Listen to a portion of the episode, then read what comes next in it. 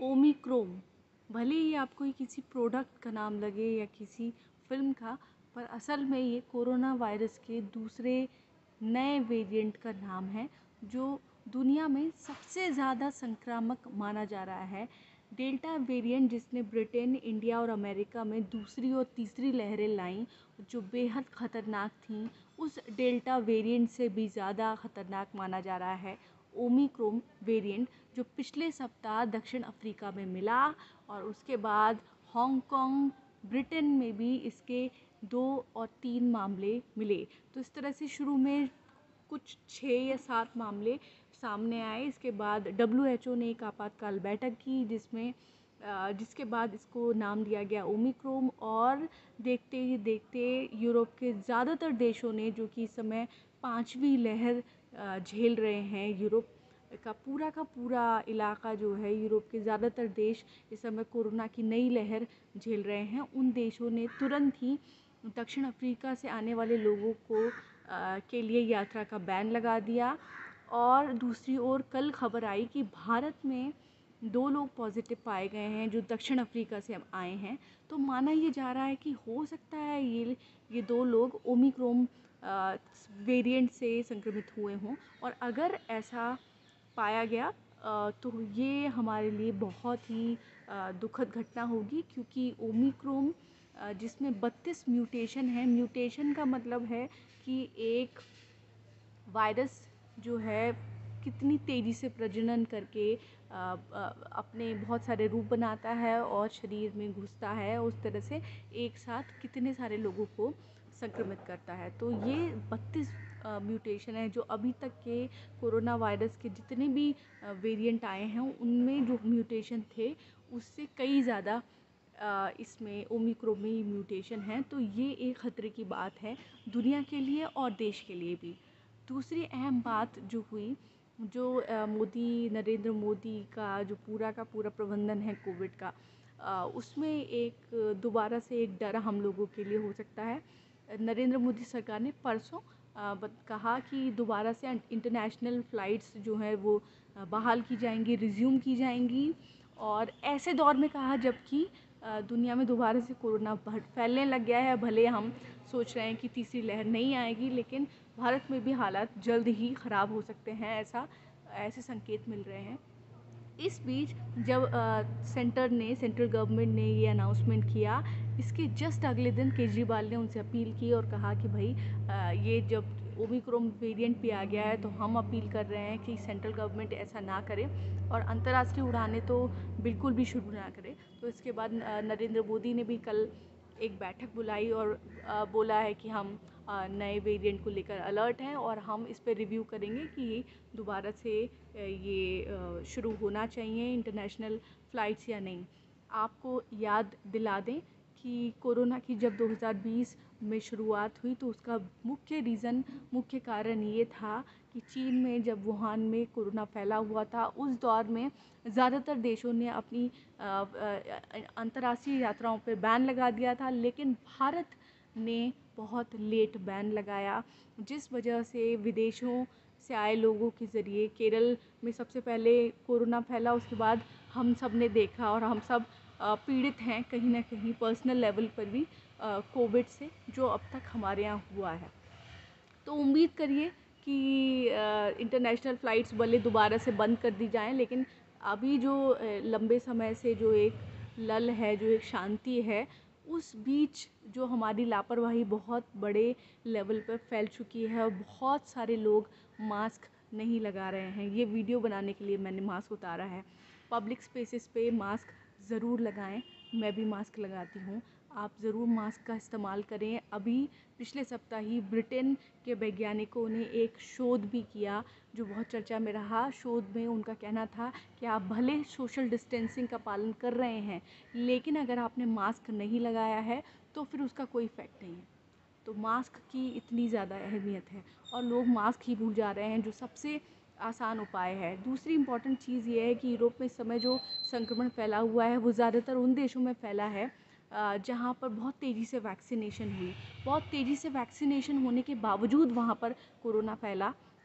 तो इसका मतलब ये नहीं है कि टीका प्रभावी नहीं है। इसका मतलब ये है कि ये वायरस इतना डेंजरस है कि ये उन लोगों के शरीर में भी फैल सकता है जिनको वैक्सीन लग चुकी है। अगर वो लोग लापरवाही कर रहे हैं या उनके आसपास ऐसे लोग मौजूद हैं जिन्होंने टीका नहीं लगवाया है और वो संक्रमित हो रहे हैं तो धीरे धीरे ये इन्फेक्शन नॉन वैक्सीनेटेड से गुज़रते हुए वैक्सीनेटेड लोगों में भी पहुँच सकता है। एक और शोध आया था जिसे बीबीसी ने कवर किया और उस स्टोरी से पता चलता है कि वैक्सीनेटेड लोग भले खुद संक्रमित हो ना हो, लेकिन ये जो वायरस है, उसका जो वायरल लोड है वायरस सबसे पहले आपके नाक के शुरू के हिस्से में आता है वायरल लोड और उसके बाद धीरे धीरे आपके अंदर आपके इम्यून सिस्टम को एक तरह से उससे लड़ता है और उसे हरा के उसके, आपके शरीर के अंदर आ जाता है।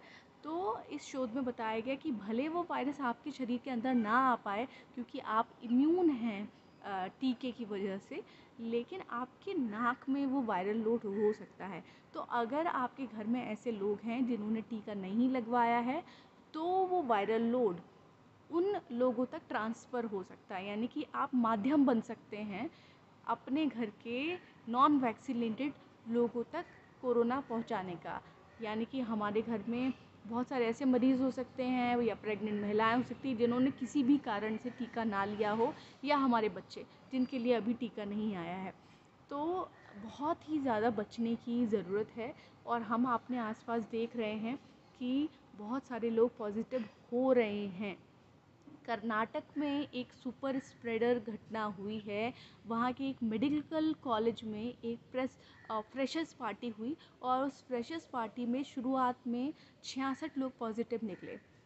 अब जब ट्रेसिंग और टेस्टिंग किया गया, दो सौ इक्यासी लोग अब तक उस घटना से जुड़े हुए लोग पॉजिटिव आ चुके हैं, जो सीधे उस घटना से जुड़े थे या फिर मान लीजिए कि कोई स्टूडेंट था, वो अपने घर गया और घर में उसके कांटेक्ट में आके कोई पॉजिटिव हो गया। तो ये जो सुपर स्प्रेडर घटना है, जैसे कुंभ पिछले साल हुआ और कुंभ एक सुपर स्प्रेडर घटना बनी। इस घटना की वजह से कई सौ लोग जो हैं वो संक्रमित हुए। तो ये एक और ख़तरा है और इंडिया में इस समय ऐसी एक एक घटना कर्नाटका में आई है। इसके अलावा बड़े बड़े लेवल पर स्कूल के और कॉलेज के स्टूडेंट्स जो हैं पॉजिटिव हो रहे हैं। पंजाब के होशियारपुर में दो सरकारी स्कूलों में बच्चे पॉजिटिव हुए हैं, करीब पचास बच्चे पॉजिटिव हैं। उड़ीसा में बच्चे पॉजिटिव हुए हैं। और जगह से भी ऐसी खबरें आई हैं, तेलंगाना से भी आई हैं। तो बहुत ज़्यादा हमें अलर्ट रहने की ज़रूरत है। इस सप्ताह जो कोविड अपडेट है, वो यही कहती है। और इस बीच आप सब बहुत ध्यान से देखें डेटा। गवर्नमेंट का डेटा बता रहा है कि किस लेवल पर धांधलियाँ चल रही हैं। इस समय मैं उदाहरण के लिए बताऊँ, मैं एग्जैक्ट नंबर इस समय बता, नहीं बता पाऊँगी आपको, लेकिन आप इस समय देखेंगे तो पिछले एक सप्ताह में हर दिन आठ आठ हज़ार से दस हज़ार साढ़े दस हज़ार तक केसेस आ रहे हैं।